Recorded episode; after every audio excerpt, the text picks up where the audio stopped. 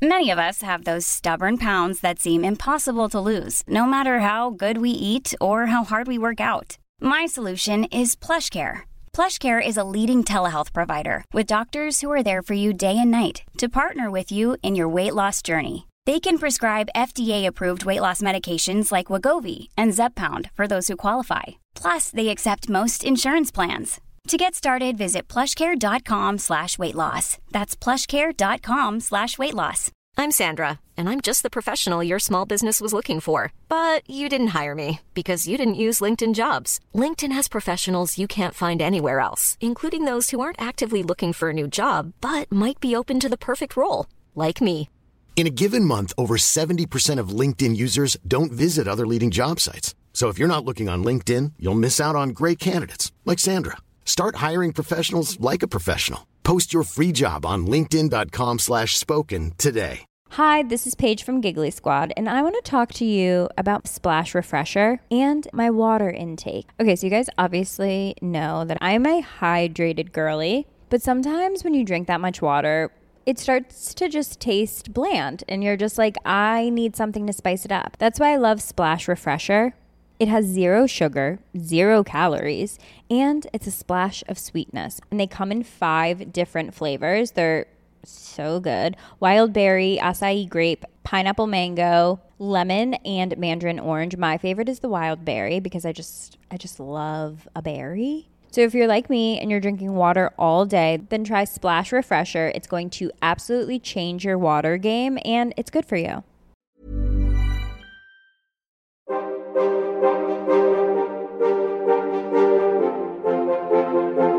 Oudheid is fascinerend. Een enorme puzzel waarvan we stukjes hebben. En heel veel stukjes ook niet. Al op de basisschool trokken de verhalen over het oude Egypte, de Romeinen, Griekse mythen, het oude China en het onderzoek naar al die oude culturen en mensen me als een magneet naar zich toe. En ik wil meer.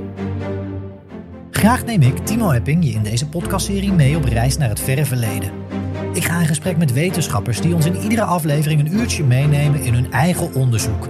Hun eigen zoektocht naar de oudheid. Het is tijd voor de oudheid.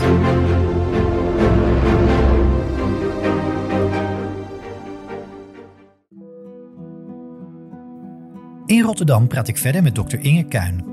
De link naar de eerste aflevering over Diogenes vind je in de show notes.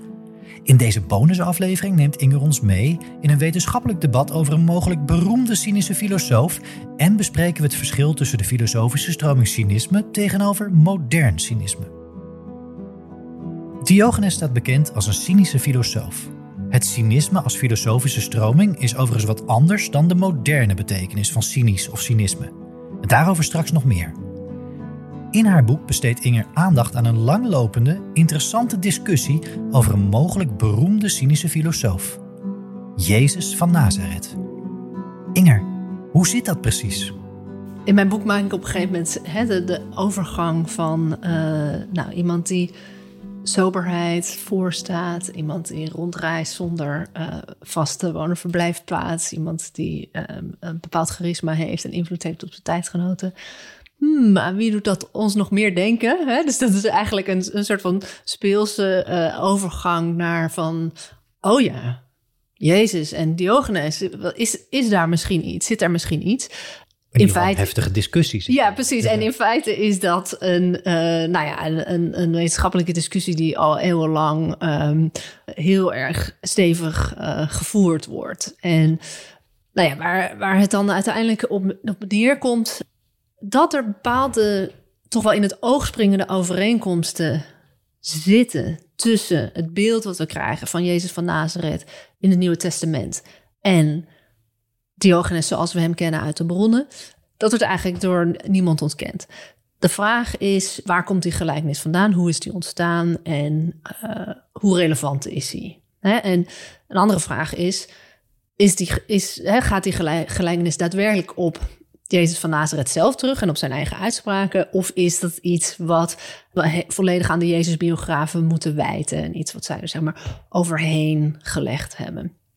Nou, als we wederom kijken naar de historische omstandigheden, dan weten we dat de tijd en plaats waar Jezus van Nazareth actief is, dat er ook cynische filosofen, volgelingen van Diogenes, rondliepen in die contraien. Wat ik, wat ik zelf een heel interessant fenomeen vind, is dat er verschillende teksten zijn uit al, al heel snel, eerste, tweede eeuw na Christus, waarin christenen en, en cynici een beetje door de war gehaald worden. Of, of waar christenen zeggen van ja, maar wij zijn heel anders dan die cynische filosofen. Dus dat er ook in de tijd zelf al een bepaalde, um, nou ja, een bepaalde gelijkenis gevoeld en gezien werd. En dat men zich daartoe probeerde te verhouden. Ik denk uiteindelijk dat dat een heel krampachtig ontkennen van de mogelijkheid dat Jezus van Nazareth op enige manier in aanraking is geweest met cynische filosofen in zijn leven. Ik denk dat een krampachtig ontkennen daarvan ja, vooral te maken heeft met de status van Jezus van Nazareth. En ik denk dat als, als historicus, als uitkundige, dat we het niet kunnen uitsluiten. En dat het best zo uh, kan zijn. Dat Jezus van Nazareth op de hoogte was van het cynische gedachtegoed. Dat hij er misschien wat interessant aan voelt. En nou ja, belangrijkste overeenkomsten zijn, zijn een heel sober en eenvoudig leven. Maar zijn ook ja, het, het, zeg maar, het loslaten van de traditionele verbanden. Hè? Uh, Jezus die zegt, je moet Um, je moet je moeder en je vader en, en je, je, gezin, dat moet je allemaal achter je laten. Hè? Het is veel, je geloof is belangrijker, je nieuwe geloof is belangrijker. En um, de stad waar je vandaan komt, doet er allemaal niet toe. Al die, al die oude sociale kaders, daar moeten we, daar moeten we bovenuit komen, moeten we loslaten. En dat, dat is precies Diogenes. Dat is Diogenes ook. Die zegt, als je echt een goed leven wil leven, dan doet, dan doet het er allemaal niet toe. En wat mij betreft is dat, is dat aansprekend. En ik heb er ook niks op tegen. Dus hè, voor mij is het makkelijk om te zeggen. Ja. Uh, en, um, ja, en, en kijk, de, de, de, de polemiek is, is heel erg interessant om, uh, om te lezen. En uh, nou ja, er zijn voorgangers die hebben het Nieuwe Testament vers voor vers uitgeplozen en dat naast um, cynische teksten gelegd en dan zeg maar alle gelijkenissen getraceerd. En dan zeggen de tegenstanders weer, ja, dit is, dit is niet genoeg overlap, dit kan allemaal toeval zijn. En nou ja, dat, zo, gaat dat, zo gaat het op en neer. Maar ik denk uiteindelijk dat de de fundamentele gelijkenissen in het, in het gedachtegoed in het oog springend zijn. Laten we het zo zeggen. Ja. ja, ja. We sluiten deze bonusaflevering af met een discussie, maar tegelijkertijd ook met definitie. Via allerlei stromingen, via revoluties, kortom op allerlei manieren is het cynisme uiteindelijk tot ons gekomen. Maar daar zit ook een interessante kwestie. Modern cynisme tegenover het oude cynisme. Daar zit een belangrijk verschil. Uh, in, het, in het Duits hebben ze de hele handige oplossing dat uh, kynismus met een K. Dan gaat het over Diogenes. En cynismus met een Z.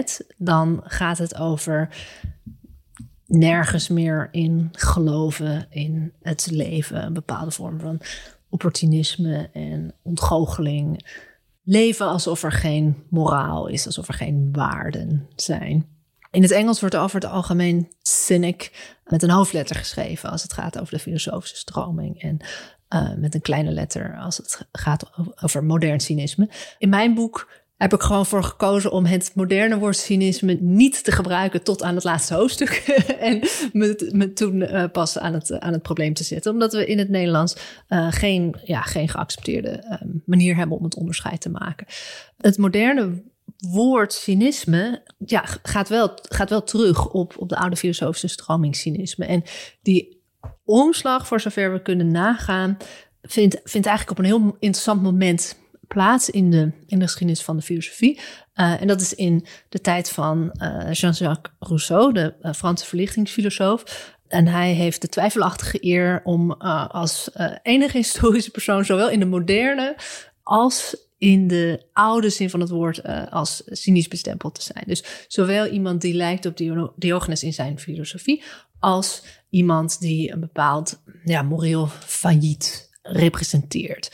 En um, die, zeg maar, die, hè, de, dus de, de toevoeging van de moderne betekenis aan het label. Cynisme vindt dus in, in de periode uh, tijdens het leven van uh, Jean-Jacques Rousseau en kort daarna plaats. En eigenlijk om dat historisch te schetsen, of hè, zeg maar die, die ontwikkeling, hoe gebeurt dat nou precies? Hoe kan dat nou precies?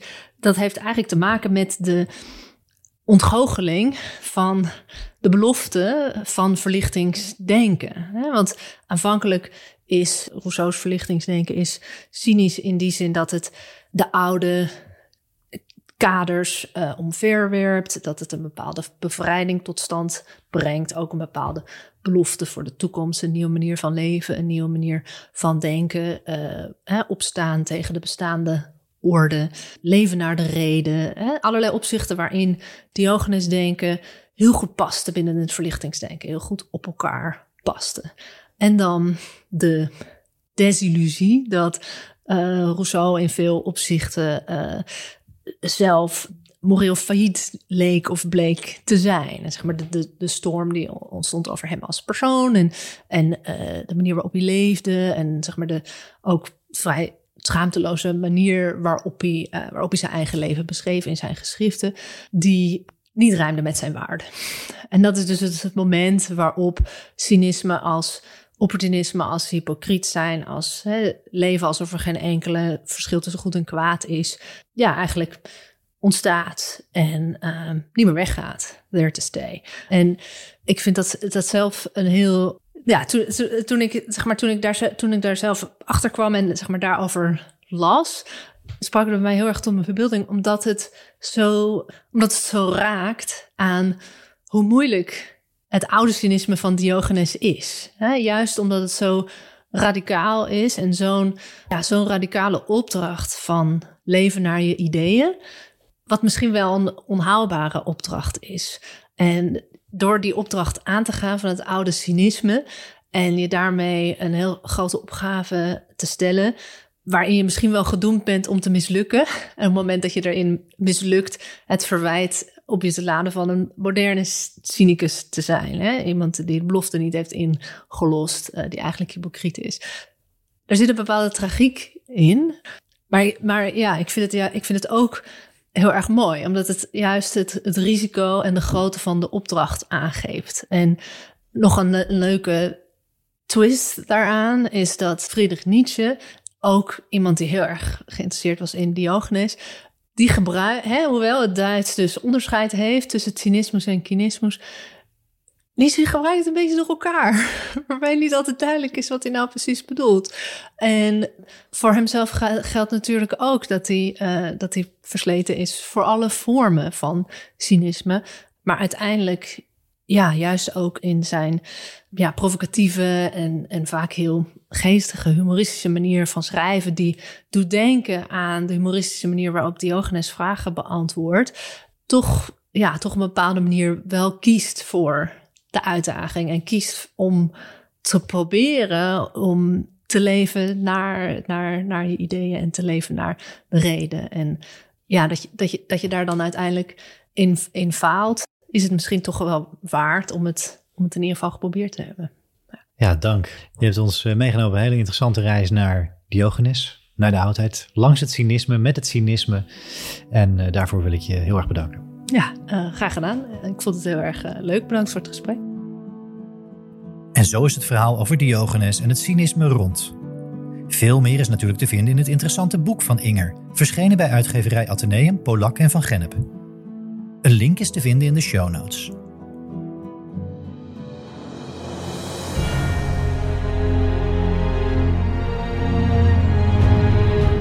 Dank je voor het luisteren naar De Oudheid, de podcast over het verre verleden. En wil je meer oudheid? Vergeet dan niet om de podcast te volgen daar waar jij podcast luistert. Iedere nieuwe aflevering verschijnt dan automatisch in je feed.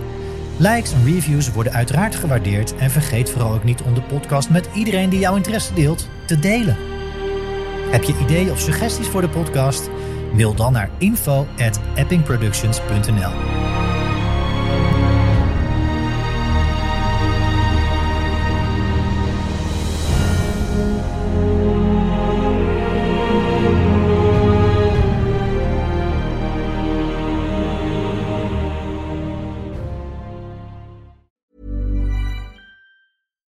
Hi, this is Paige from Giggly Squad, and I want to talk to you about Splash Refresher and my water intake. Okay, so you guys obviously know that I'm a hydrated girly, but sometimes when you drink that much water, it starts to just taste bland, and you're just like, I need something to spice it up. That's why I love Splash Refresher.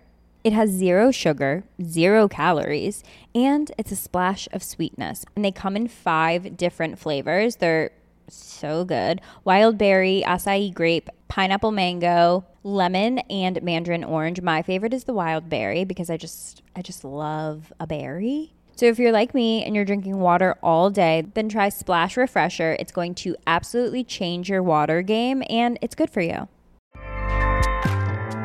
ACAST powers the world's best podcasts. Here's a show that we recommend.